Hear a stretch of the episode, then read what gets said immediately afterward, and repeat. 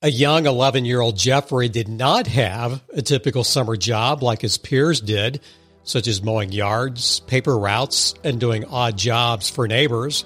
Instead, he became a ball boy for the then Baltimore Colts of the NFL, a job that would last several seasons and one that would transform his life.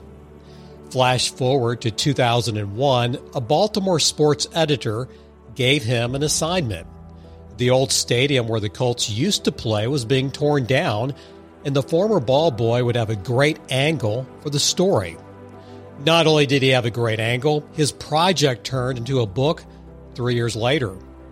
And what was that story about? One of the football players who befriended young Jeffrey was all pro Joe Ehrmann. The man called the living, breathing state park was making a difference the lives of high school football players when the older Jeffrey looked him up. What is true coaching? What is success? What is false masculinity? And what is revolving integrity? You are going to learn the answers to all of these questions and more in this very special conversation with Jeffrey Marx, the author of Season of Life one of the best books I've read in a very long time. I'm Mark Gandy, and this is CFO Bookshelf.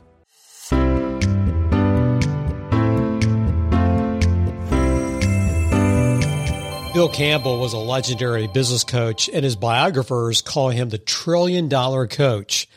If Bill was a trillion dollar coach, then Bill Ehrmann and his friend and fellow coach Biff Poggi they've got to be mega, mega trillion dollar coaches. And if the concept of real coaching matters anything to you, forget the fact that these guys are football coaches. They truly understand the heart and the essence of coaching. And speaking of coaching, you will probably hear the best definition of coaching you've ever heard in this conversation with Jeffrey Marx. Uh, before Jeffrey wrote Season of Life, he won a Pulitzer at the age of 23. Yes, 23 for a series called Playing Above the Rules, which exposed cash payoffs to an NCAA basketball team in the 1980s.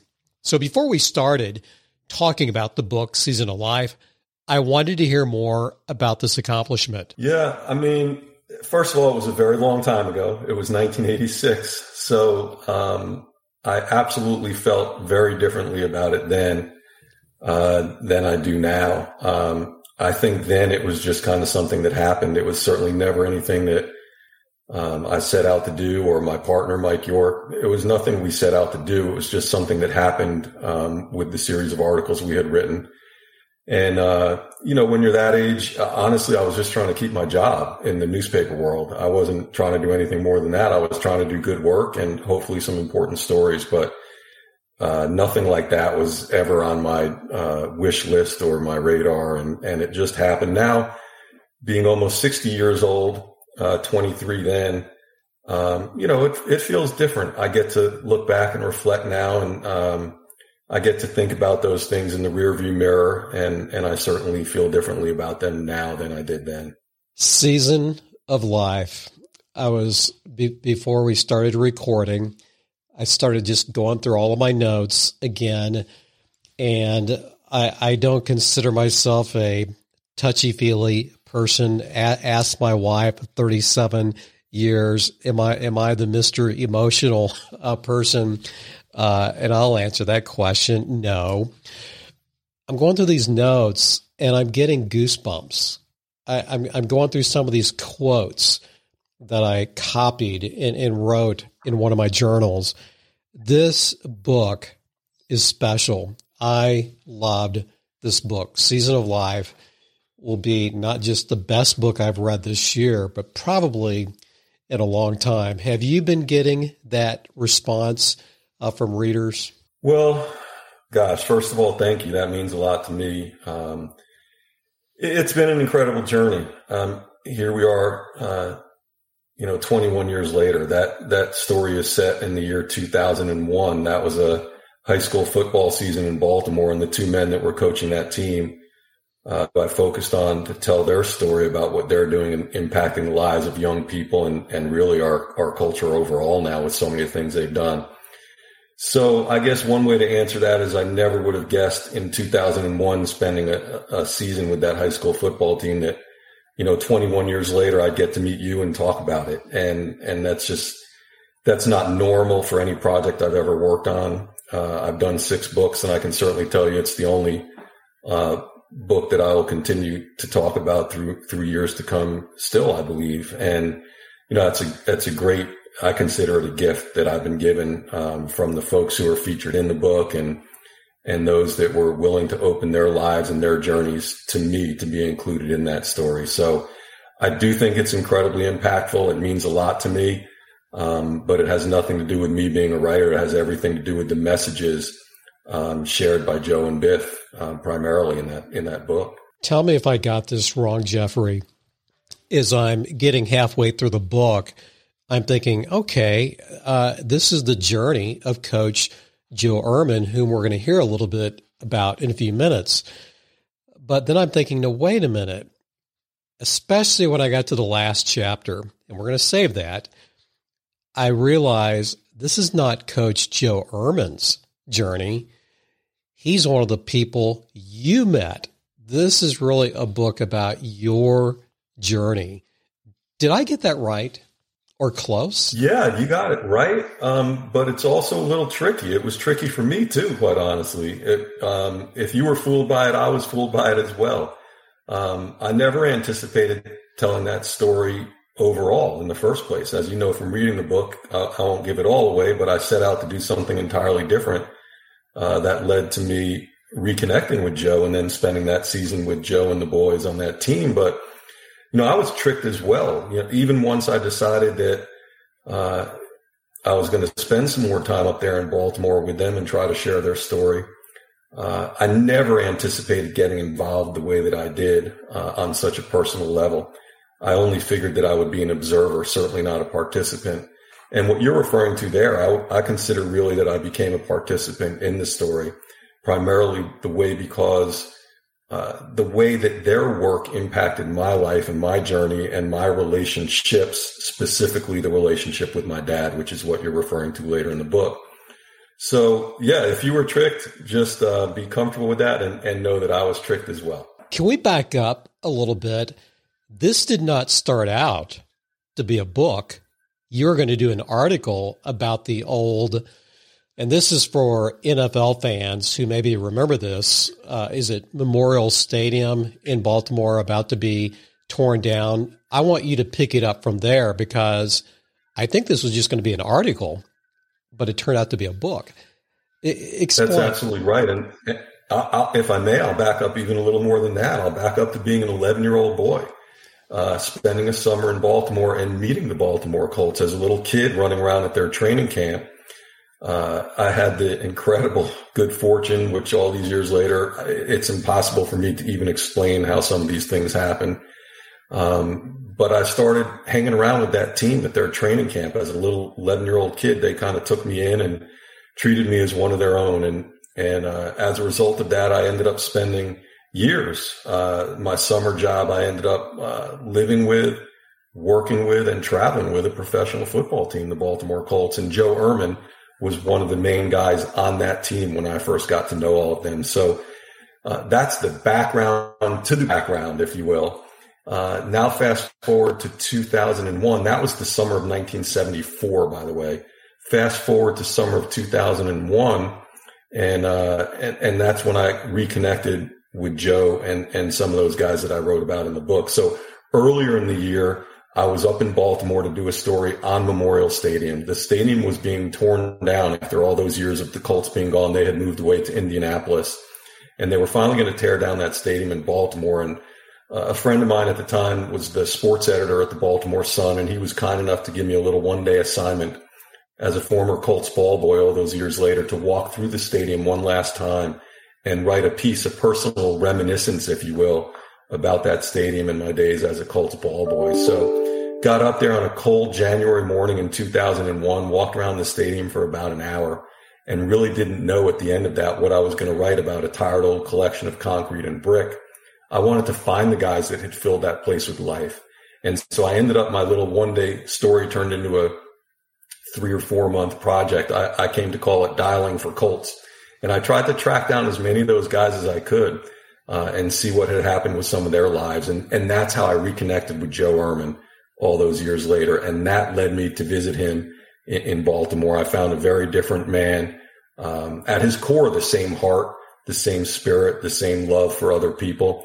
Um, but certainly he was doing different things now. He was no longer long since done with his professional football. He was now a minister in Baltimore. Uh, he ran a program called uh, Building Men for Others, and he was a high school football coach on the side. Uh, the, the, the church that he was in was incredible. The program he was running in the city was incredible, but nothing uh, caught my attention the way that coaching of the high school football team did. What was it like going to that stadium that one last time? Oh wow, it was incredible. Uh, even all these years later, you just asking me about it, uh, it, it, just gives me great feelings because that's that's much away from home. Uh, that was a very special place for me. Uh, the second you mention that and ask, I think of the click clacking of the cleats on the on the concrete floor. This dark uh, tunnel underneath the stadium that led from the locker room out to the playing field. Uh, I think of that that sound as as kind of the soundtrack of, of my youth. Just hearing those cleats on that concrete told me that we were walking out from the locker room to the stadium and that great things were about to happen. I don't just mean great things on a field of play. I mean great things for a boy and for my growth and for all of those relationships and the fun. I mean, at that age, it was all just fun. I can look back on it now and realize how much I learned by being there and being part of all of that. But the experience of being in that stadium with those men, those, those players and coaches, what they did for me as a boy and as a teenager and as a young man formulated everything else that I've been able to do in my adult life. Before we start looking inside the pages of this great book, there may be a small elephant in the room. I don't think it is and, and I'll start by saying Erin Callan, and I hope I get her last name correct. She was a former and actually the last CFO for Lehman Brothers.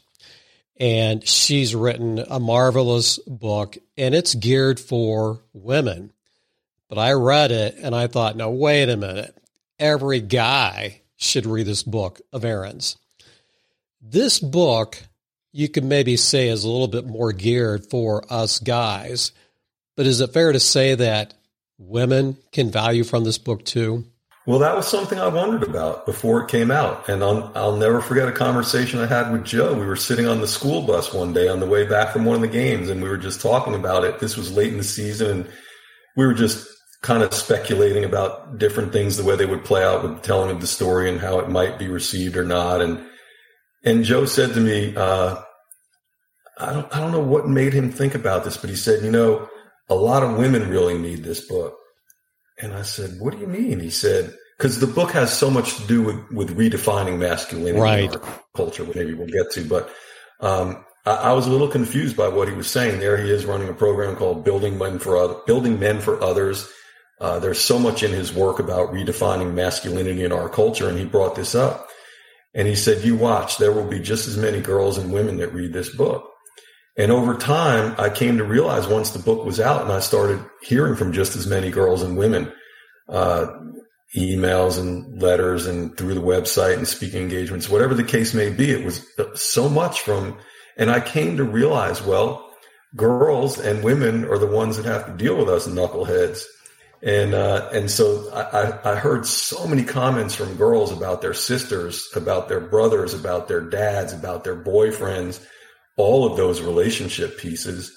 And then uh, this one kind of made me laugh. I heard from an awful lot of moms about uh, raising their boys properly, but I also heard from an uh, uh, equal, if not larger number of wives who wanted to talk to me about raising their husbands properly.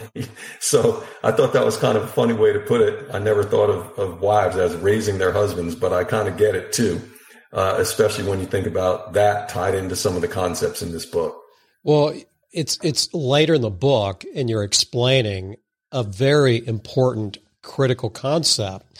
There, there's a message that we hear from wives. You know, our husbands don't have a lot of close male friends. And I thought, yeah, the, the, they're going to love this book uh, for, for reasons you just stated. As, as I was, as I finished the book, I stepped back. And one of the first things I do, especially with nonfiction, I want to know who are the main cast of characters. And there's actually several, but I picked three. And let, we've already talked a little bit about Coach Ehrmann. Just what's the skinny? What's what's his short story? This guy is. I would like if I could be one tenth of him, or one. I'd be a great person. Well, Joe, he grew up in Buffalo, New York, and uh, ended up being a, a big time football player, lacrosse as well. But he ended up going to Syracuse University, where he was an All American defensive lineman, ended up being a uh, first round pick in the 1973 draft for the Baltimore Colts, and uh, went on to a really good career with the Colts. That was a time. Uh, for some of you who may follow football or know about its history, it was just after John Unitas had left the Colts, and this team was what I would refer to as the Bert Jones Colts. He was the starter back for the team at that time and uh, NFL's MVP player a couple years later. But Joe, as much as Bert Jones was the star of that offense, Joe was one of the stars of the defense. Uh, he was an all pro, ended up being an all pro in the NFL. And, uh, but he was also, in addition to being a great player, uh, Joe was a real, you know, he, he was a 1970s party guy too. So, uh, if you wanted to know, for example, uh, where the team party was or the poker game or anything like that, you know, Joe was the guy to check with because he was always kind of getting things together. He was always reaching out to pull other people in. I was incredibly fortunate as a little kid to be someone that Joe pulled in and included in so many things. But after his career, well, during his career, uh, actually, he had the turning point in his life. Uh, was he lost his little brother Billy uh, to a blood cancer called aplastic anemia. And uh, that was a real, Joe was at the height of his career. He thought everything in the world was just couldn't be any better. And then he all of a sudden goes through this process. His only brother, they were extremely close. And Joe spent so much time with him in those final days and months, really, uh, at, at, the hospital there in Baltimore. And, and it changed Joe's life. And, and it led to him, uh, going to seminary during the off seasons. He wanted to find out uh, more about what real meaning he could find in this world uh, after going this uh, deep, deep exploratory journey, uh, look inside uh, after losing his younger brother. And uh, this led to Joe, as I as I mentioned, becoming a minister in the city of Baltimore. Uh, he started an inner city ministry called The Door, and was very involved with that for years before he got involved with some of these other programs, and then moved to a large church, uh, Grace Fellowship Church in Baltimore with about 4,000 members. And he was very involved there for years. Uh, then he also ran a program called Mission Baltimore, which was all about racial reconciliation in the city of Baltimore, a city that desperately needs help and hope, as many of our cities do in that area. So Joe is one of these guys. I would refer to him uh, after his football years, he was already so well known in that area in Baltimore and Maryland overall. But over time, I would say he almost became like a living, breathing state park. You know, the guy had done so much for so many for so long that everyone felt and feels like they own a little piece of Joe uh, because he's given out so much of himself through the years.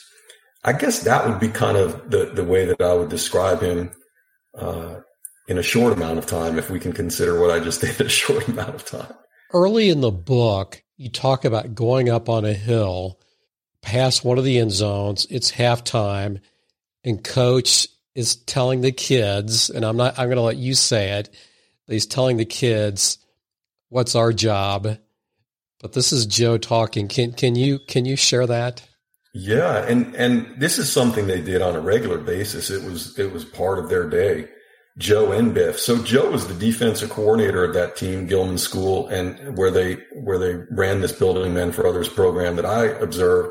And Biff Poggi was the head coach. So it could be Biff or Joe uh, leading this. Either way, it happened all the time, pretty much every day.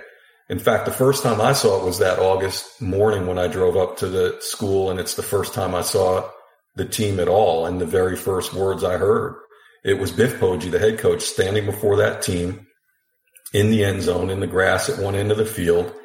Probably about 100 boys, maybe 90 to 100 boys, including varsity and junior varsity football players. And, uh, and behind Biff, there were probably six or eight assistant coaches, including Joe. And Biff yells out to those boys, very first words of the whole season for them of the preseason. What is our job? Meaning the coaches and the boys yell back in unison to love us. What is your job? And they yell back to love each other. Now, keeping in mind that was the first time I saw any of this and the first time I had met Biff and met any of these kids or other coaches on the team other than Joe, I thought this was about the strangest thing I'd ever seen. And I wondered why I had wasted my time going up there. I mean, this was pretty strange stuff. I've been around sports a lot in my life and I'd certainly never seen anything like this on any level. But I came to realize as time went on uh, that this was really the signature exchange and it represented so well. It represented everything that that whole program is about. I was going to say more than a chant. I mean, they really, not only did they believe it, that's the way they acted. Well, it was said with great passion. It wasn't just, I mean, it, it's something they were so used to doing, and yet it wasn't just a matter of fact thing. They, it, there was a lot of feeling in there. So Biff, and by the way, I've looked at some video of Biff. Uh, would not want to run into him on a football field, uh, e- even though he's older at, at this. And I think now he's with, is he still with Michigan? Is he one of the lineman coaches? I know. Right, right. So one thing I know about Biff, and I don't know if it came up in the book, but he's a former hedge fund manager. So I think he did well uh, in business, but now he's coaching – Tell us a little bit more about Biff. Yeah, well, Biff, again, I just met him for the first time in that 2001 season. So I got to know Biff and his wife, Amy, incredibly kind people. Biff is one of these guys that, uh, you know, if you watch him on a football field, you would never know the kind of business success he had had. And if you saw him interacting in business, you would never think of him as being a guy down in the trenches on a high school football field. So it's always kind of funny, but you know, the one thing Biff um, leads with his heart more than anything else. He, he's one of the kindest, most giving, most passionate, caring human beings I've ever met. And I consider it an incredible gift that he and Amy welcomed me into their lives at that point and allowed me to document this story because, you know, there's so many pieces to that. There's, there's the relationship. There's Biff himself there's the relationship between Biff and Joe, which is a, an incredible relationship to be modeled for those high school boys.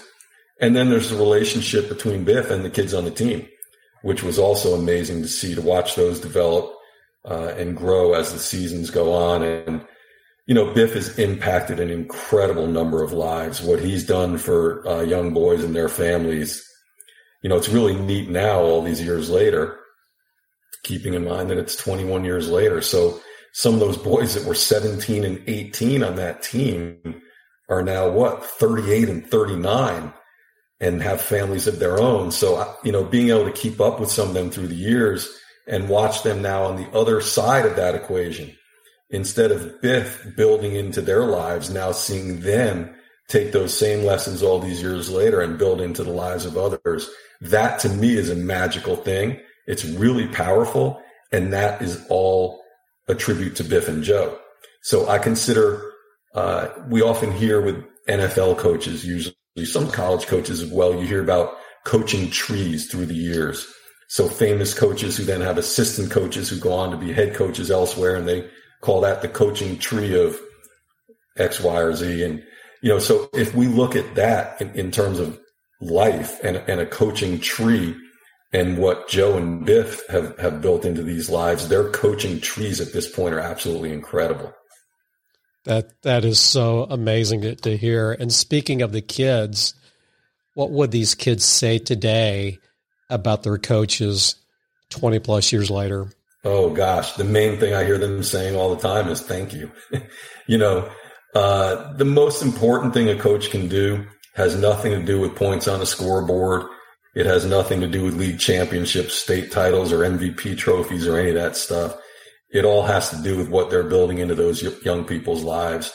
If I may, I'll go back for a second. Even just that word coach, uh, you know, goes all the way back to the 1500s in the English language. This is awesome. And, uh, well, it's just, it's one of these things that really hit me as I was working on this project. So if you look at what a coach initially meant in the English language in England, a coach was defined as a horse drawn carriage, but it wasn't just any old carriage. It had a specific purpose attached to it.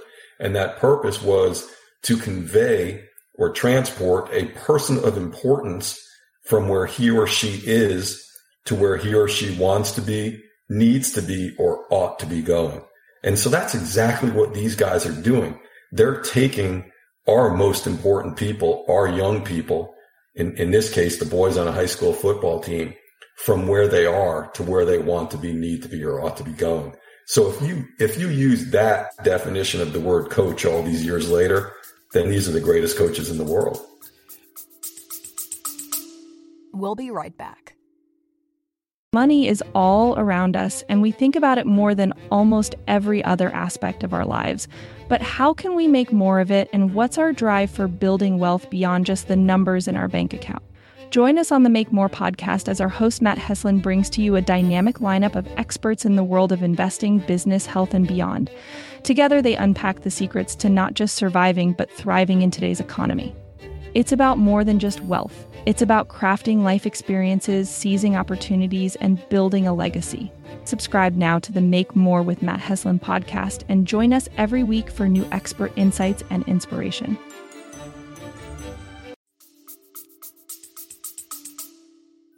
Coach Jeffrey, you know this story well. Could you also define the word success and how it plays into the word coach that you just so incredibly well defined uh, that term? Well, years ago, I was working on a different project when I lived in Washington, D.C., and, and I used to work over at the library called the Library of Congress, which was right down the street from me. It was the greatest place in the world to do research. And I had this idea once. I was working on a piece about success in our culture. And I thought, well, how has that changed over the years? So I had this weird idea. I love research, and I had this strange idea one day. I'm going to walk over to the library and see if I can find what what what's the oldest oldest dictionary I can find, and how does it define success? Well, after hours over there, uh, which only a, a nutcase uh, writer slash researcher would do, but I found the first Webster's dictionary that was published in the year 1806 and I was so excited about that. And I looked up what it meant to be successful in 1806. And it was defined by only four words. And those four words were prosperous, fortunate, happy, and kind. Think about that for a minute. Prosperous, fortunate, happy, and kind. Kind. So that was shocking to me. Um, I don't think that you're going to find the word kind anywhere near the, the definition of success in our culture today, unfortunately, at least not in the written dictionary. So what happened to it? You know, when was it excised? Why? And what have we done as a culture to replace it? So in this journey, since the book came out through these years, when I go out and, and work with different groups and schools and, and corporations, I'm, I'm often asked about what is what is a successful coach? What does it mean? And so all those years later i had the chance to put these two together. And that's kind of the definition i use. I put those two together and to me that's what forms a successful coach. That's whether it's in in sports whether it's in business whether it's in life whether it's in a community group whatever the case may be. It's really all the same because it's really all about impacting the lives of others. I want to stick with these kids just for a minute I think it's chapter 14 was one of the most moving chapters in the book. I'm just going to give you one line and you'll know what I'm talking about. Because I, I, don't know when was the last time you read your own book.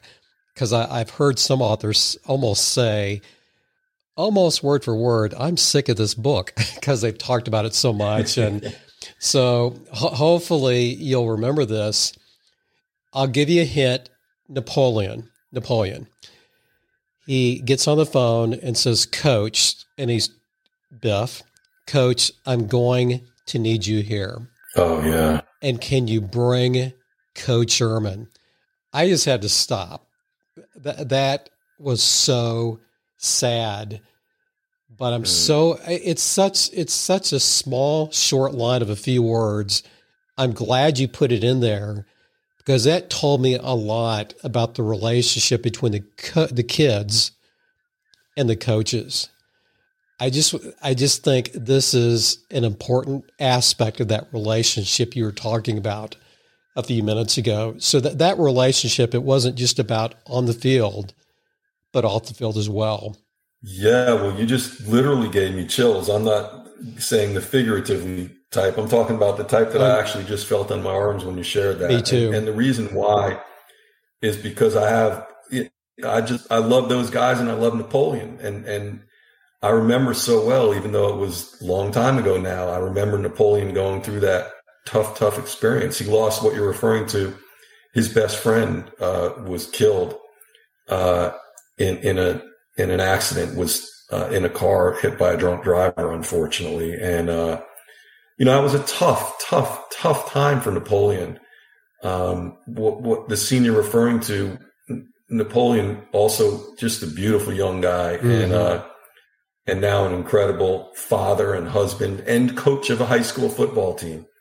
And uh, Napoleon's whole journey, I, I, think he would be the first one to tell you everything changed in his life because of being around those two coaches, Joe and Biff.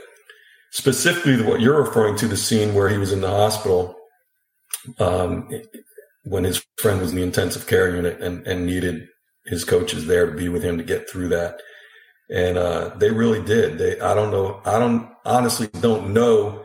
I know Napoleon would have gotten through that, but it would have been a very different experience for him without those men to support him through it.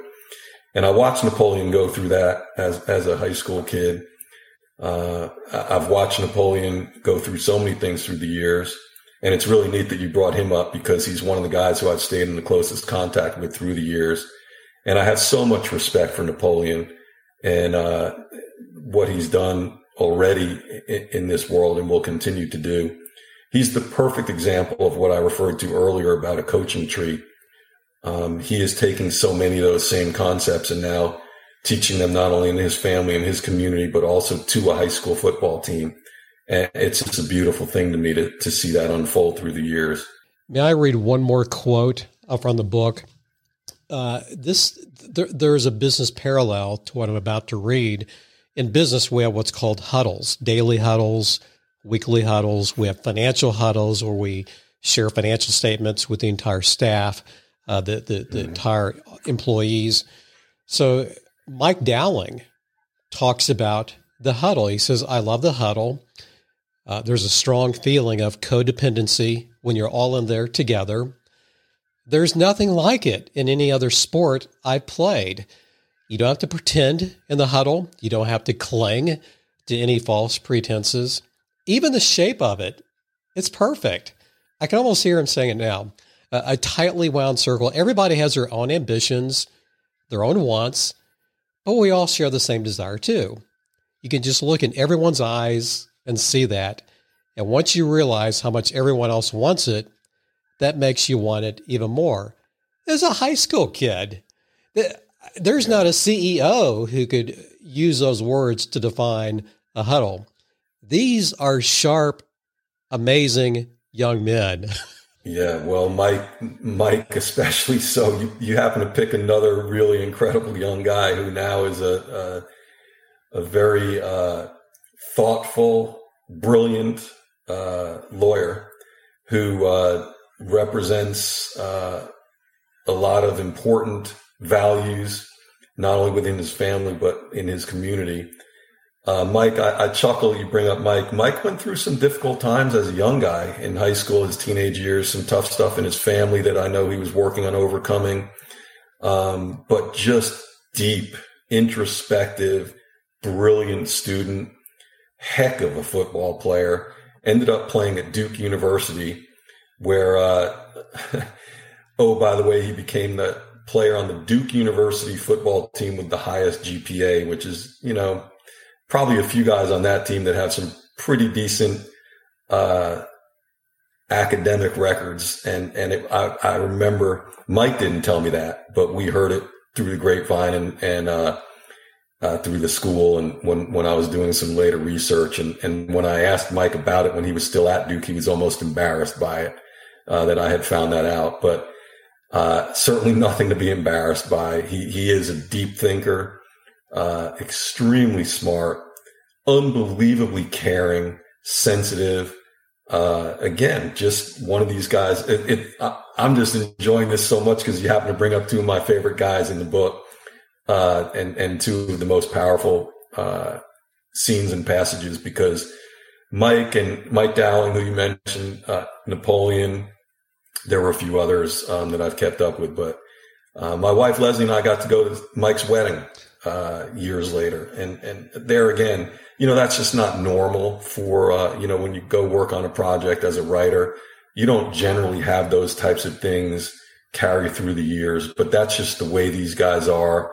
Um, those are the relationships that were formed. I was just an outsider observing, but as I say, almost felt like a participant and really included by the time it was done. So that, that too has been an incredible, you know, when I was younger, I, I wrote stories because that's what I did to earn a living.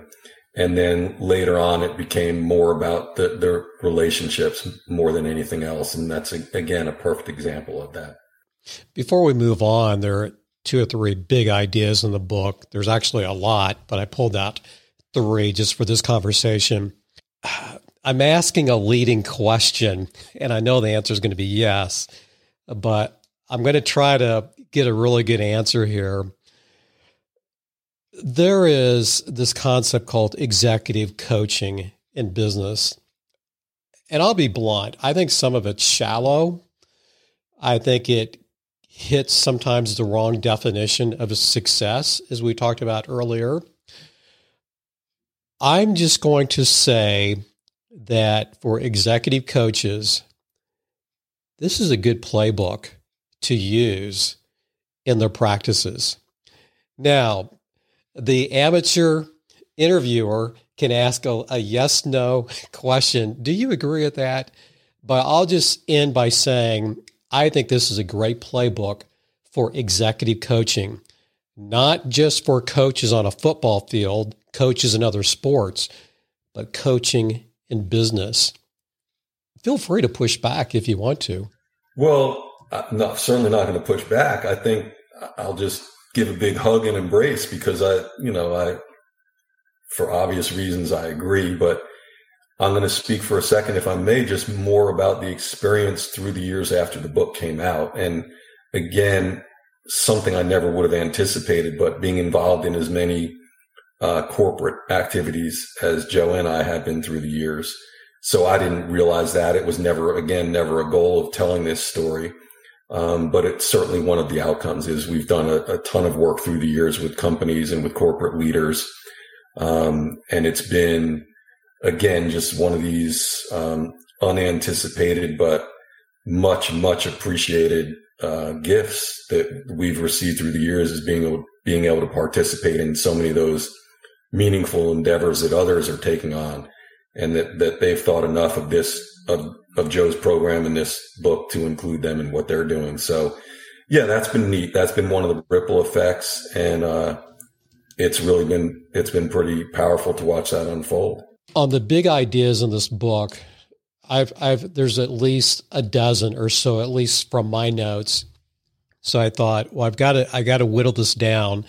I get it down to about nine, get it down about six, and it's still unfair to chop stuff out but I've come down to three that are special. Just I'm gonna I'm gonna share the term with you and just share what comes off the top of your, your head. You don't have to.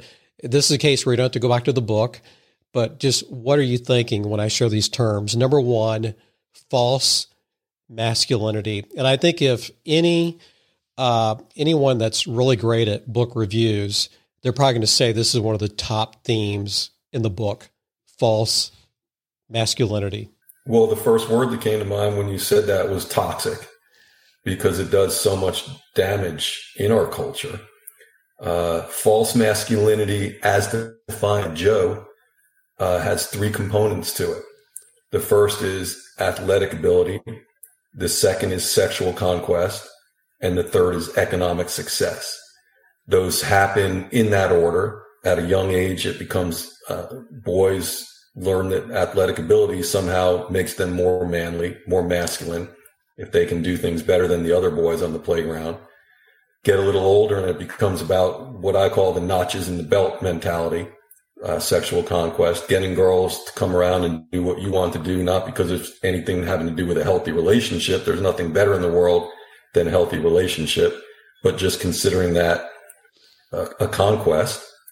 Uh, the, the third piece, economic success comes at a little later stage in your life when it's all about you know, what's in your wallet, what's in your bank account, what zip code do you live in, what kind of house, what kind of car do you drive, all of these types of things.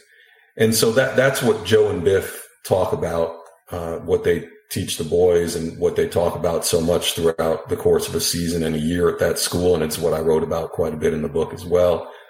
Um, they, they, those are all lies. Um, there's nothing wrong with wanting to be a good athlete. There's nothing wrong with wanting to have a relationship. There's nothing wrong with wanting, you know, good success in, in, in terms of your bank account. And there's nothing inherently wrong with driving a nice car or living in a nice house. That's not the point. But if at the end of the day, you're going to measure yourself as a man by those things, now you're getting into a real problem area. And you're creating a situation where all you're going to ever do is compare what you have with what others have and then compete for them, compete with them for whatever type of prestige and power that supposedly brings in this world. And that's why I said the word toxic. And, and again, those are not my ideas. They're not original to me. That's all part of what I learned through this structure that, that Joe and Biff had put together. But I came to see that as being uh, incredibly true and powerful. Uh, and then they replace that with what they call strategic masculinity. There is another term. I really like this one. And this one is it's you're not reading between the lines, but it does come up. The term revolving integrity. And that's going to come from Coach Ehrmann. I thought that was brilliant.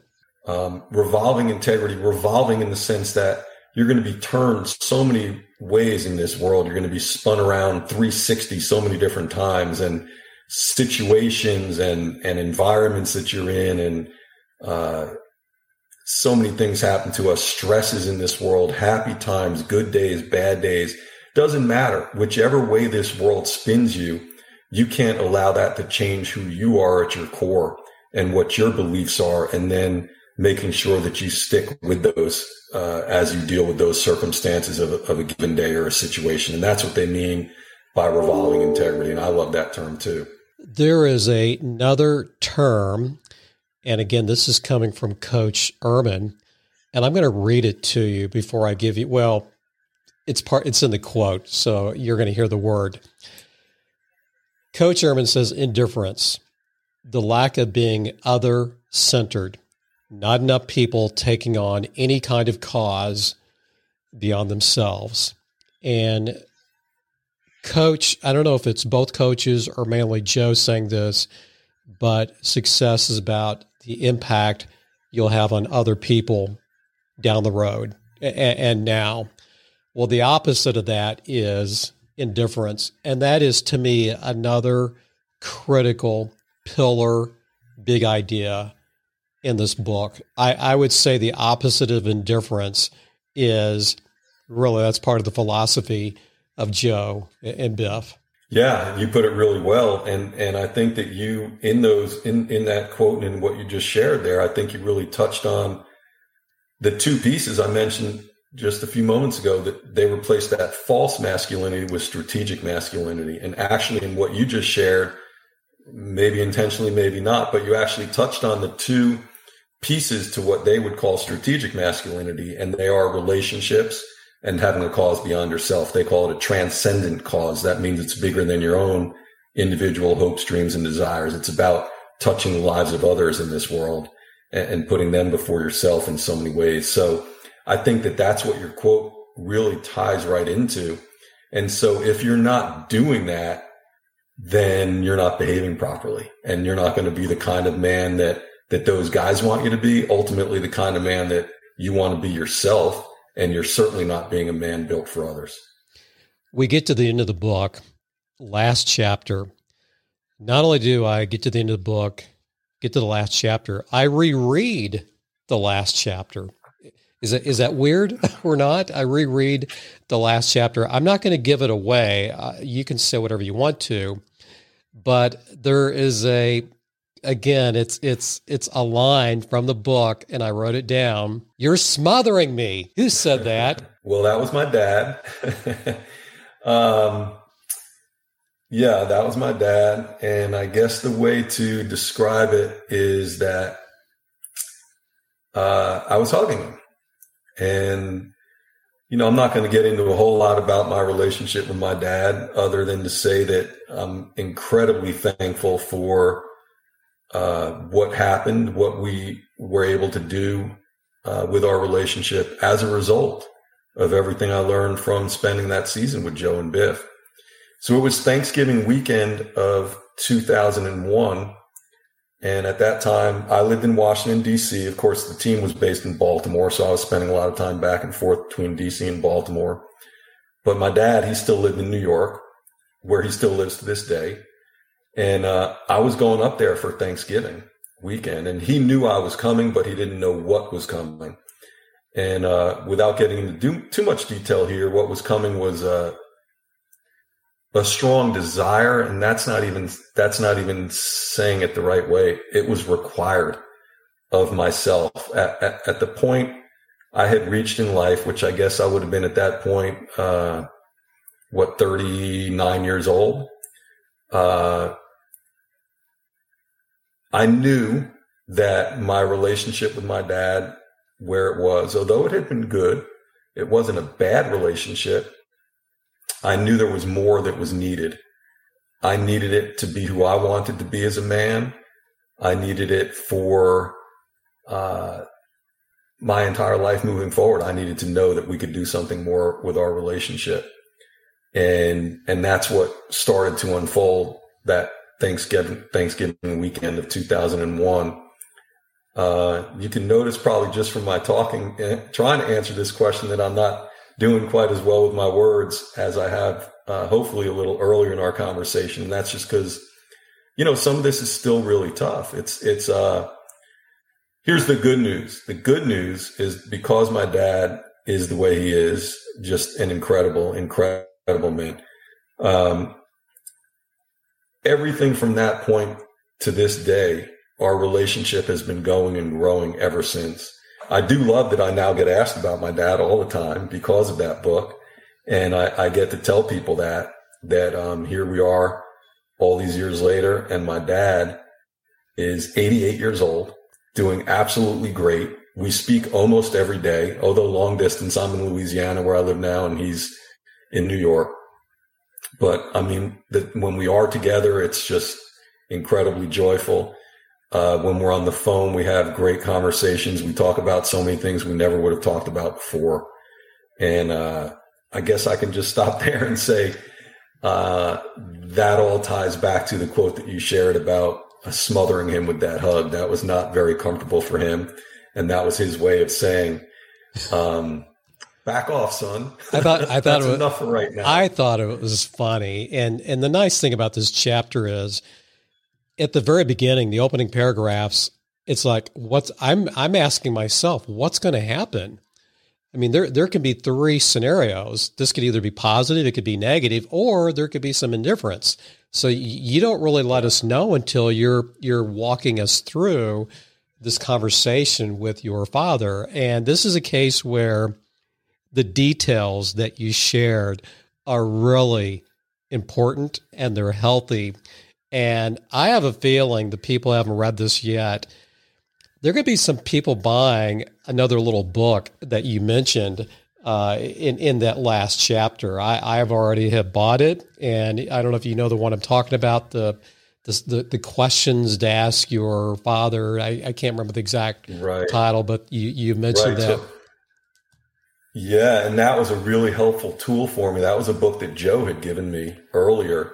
He thought I might be interested in it when we were talking about my dad. And, you know, Joe, again, even in that, uh, in the days leading up to that weekend that I went up to New York to do this, Joe really helped talk me through all of that because there were some really tough things that I knew I had to talk to my dad about. And uh, Joe's encouragement and support really helped set me at ease as I went up there. And I say set me at ease. I was not at ease, at least um, lessened my anxiety. I, I, maybe should put it that way. I want to share one other piece with you about Please. my dad, which I think is Please. incredible. And, uh, and it's really, it's the real, uh, package of courage that I associate with this whole journey that I've been on now since since 2001 with this with this season of life journey. Um, so the whole season plays out, and then the next year I'm doing a little more research and writing, and and it gets to late 2002. I guess we were even into 2000. No, late 2002 because the book was published then in 2003. Um, and I, I took the manuscript to my dad and, you know, here I am. I had worked on this with Joe and with the writing and spending all that time. And, but I wasn't fully committed to publishing the book. And I hadn't shared all of it with my dad yet. He knew I was working on a story. He knew kind of what it was about. But I didn't want to give him too much detail along the way because I wanted to hand it to him all at once, let him read the manuscript. And I did that with this uh, request. I said, Dad, I want to ask you to read this and be a million percent honest with me because you're going to be the one that has the choice of whether this is ever published or not. I will never publish this book unless you're absolutely comfortable with me doing that. And, uh, he, he read it within two days. He called me back and uh, man, when I saw it, it was his, you know, number coming up on the screen, I was all nervous because I had a feeling this might be the call, and uh, and it was, and he was so incredibly supportive, and uh, I'll never forget what he said. He said that for him, it was some parts of it were extremely difficult to read, parts of it were extremely difficult for him to think about but he fully understands why I wrote it the way I did, why I felt the way I did. And it meant a lot to him. And he said this, this was the overriding point though. The overriding point was that he would never want to stop this from being published because if it is published, maybe somewhere, someday there'll be one other father and son who are impacted the same way we were because they now see these concepts and see this one personal story. Well, that really touched me. And uh, of course, I was also relieved because, you know, now we were going to move forward in a very selfish way. Obviously, I, I was hoping that he would say it would be okay, but I was also 100% committed to if he was not comfortable, this was not going to be published. And, and, and it still would have been a great benefit to our lives because we still would have had what we got out of the experience. But because he made that decision, uh, once the book was out and I started getting letters from families, fathers, sons, mothers, um, any of those that had to do with the father son relationship, I always kind of put off in a corner of my desk and saved until I saw my dad. And I always took those to him because I wanted him to read them. I wanted him to know that all of those things were happening in other people's lives because of him. I even had an opportunity once, um, a few years after the book came out at one of my speaking engagements in the New York area. My dad accepted an invitation to come. And uh, he didn't know I was going to do this. I actually, to be honest, I didn't know I was going to do it either. It just kind of happened at the end, but we were in a large auditorium at a high school uh, in the evening, though, with a, it was a community group and uh, I had an opportunity that I wasn't going to let pass because I thought it was about the coolest thing in the world that my dad was there with me to be able to experience this with me. And no one knew he was there, but I knew And at the end, I introduced my dad to the audience. And to see that audience respond to my dad and share with him the celebration of, uh, of his courage and of his participation and of his willingness to allow this story to touch the lives of others, you know, I, I've carried that experience with my dad ever since, and I hope to carry that with me for the rest of my days. One last thing about this book, and I will probably embarrass you. Sorry in advance, but you definitely embody one of the other overriding themes in this book. You definitely have a cause beyond yourself. I mean, I feel like as an author and what you've done since the book came out, uh, you are living a life that's well beyond yourself. Well, thank you, and and I'll thank you in another way, and embarrass you in another way, if I oh, may. Which oh is, boy, no one, no one listening to this would know, but how we met was just because of your kind words that you shared through uh, through Twitter. I think is the first yes. time that I saw yes. that come up, and so you know that that really kind of you to want to share those messages with other people and uh, reach out to me the way you did. And I, I thank you for that. So you're obviously uh, in in your world, you have your cause and probably cause is, and and taking that on and reaching out to someone else on the outside like that is probably part of that too. So thank you. I'm not going to let you off the hook. We ask every single guest this question. This is CFO Bookshelf. So journalist, once a journalist, always a journalist. So I, I know you're a reader, and and I know there's a difference between research and reading, reading books. Uh, but right. can I ask you what are some of your favorite books of all time? Oh yeah, well, first of all, you're correct. I love reading. Uh, in fact, I enjoy reading a lot more than I enjoy writing. Reading's a lot easier. Um, yeah, I've always loved reading. I, you know, I go back to third grade. Uh, Miss Kenny at Ridge Street School in Rye Brook, New York, and Miss Kenny, my third grade teacher, was one of the huge impacts on me. Uh, she was so uh, encouraging of the reading habit, as were my parents. And so I've always loved reading. I knew from third grade in Miss Kenny's class that someday I wanted to write a book. And I'll even share with you the embarrassing but true fact that on uh, Halloween night, as a third grader, I even dressed up as a book for Halloween. So yeah, it's it's always been a love of mine. At that time, I was reading childhood sports books uh, by a man named Matt Christopher, who was incredibly prolific. And uh, anyway, so books I've read. Well, I'll give you my two two all time uh, favorite books. Uh, one is Great Expectations. Uh, the other is Prince of Tides. Uh, for very different reasons. And it's also interesting. I hadn't thought of it this way till you till I just gave you that answer. But uh, I read as an adult probably ninety five percent of the books I read are nonfiction. I almost never read fiction. Uh, my wife is just the opposite, so we often trade off. If she reads one that she really loves and think I will, thinks I will as well, she'll share it with me, and vice versa. But uh, and I just mentioned to you my two all time favorite books, and they're both fiction. So, uh, although, yeah, Prince of Tides, you've got a lot mixed in there from Pat Conroy's real life as well, uh, unfortunately for him. But, uh, but I read in the nonfiction uh, category, I read pretty much anything. I read sports, politics, history, biography. I love uh, I'm I'm all over the place. And and as a as a writer and a former newspaper guy myself, I I love stories that are well researched. You can tell from the detail, and I I also love stories that are well told. So yeah, I read a lot of books, and I love it. Great Expectations is not my favorite. It's in my top ten. It is my favorite. Oh, wow. it, it is my favorite of Dickens a Tale of Two Cities, I struggled through that book, but for some reason, okay, so I str- I, I love I, I love the beginning and I love the last chapter. In the middle, I just had a hard time, but for whatever reason, Great Expectations, it's it's to me, it's just it's perfect storytelling. I, I loved it. Well, if I may, so the the it's so funny the way you said that about Dickens. The first exposure I had to Charles Dickens was reading the book Great Expectations in college.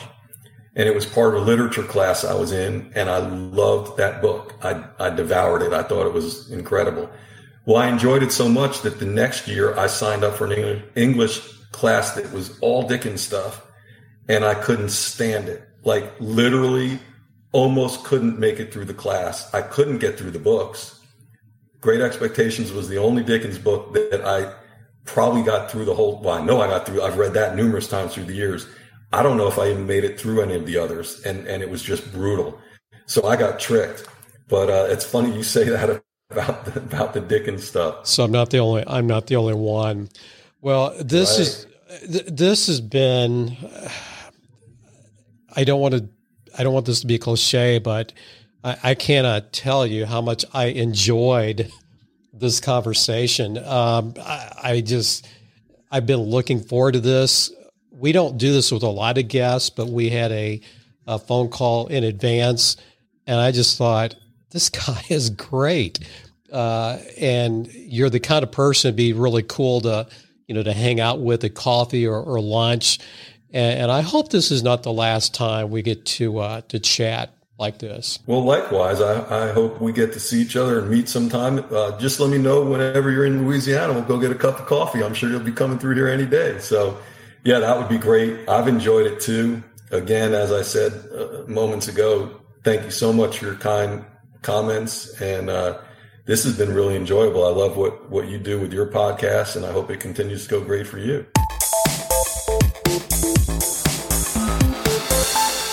You are listening to CFO Bookshelf Lifelong Learning for Financial Leaders. And now back to our host, Mark Gandy. The book is Season of Life. The author is Jeffrey Marx, and you can learn more about this very gifted writer at jeffreymarx.org. I want to wrap up with five simple questions. Maybe I should say five impactful questions. Number one, what is your definition of a coach and success? You've heard Jeffrey's. What is yours? The definition of coach and success. And I think those two need to be tethered together. What's our job? What's your job? Now, you heard that story. What is it in your business? So think about it. What is the job of the leaders in your company? What is the job of those who follow? And again, that's in the context of the story you heard. What's our job? What's your job? Question number three What is false masculinity in business? Does that question, does it even matter? Question number three. Number four, what is revolving integrity in your own words? And then lastly, number five, Mike Dowling's definition of a huddle was brilliant. What's your definition of a business or financial huddle? Is it similar to Mike's definition?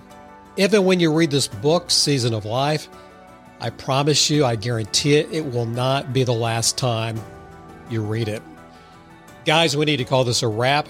I'm Mark Gandy for CFO Bookshelf.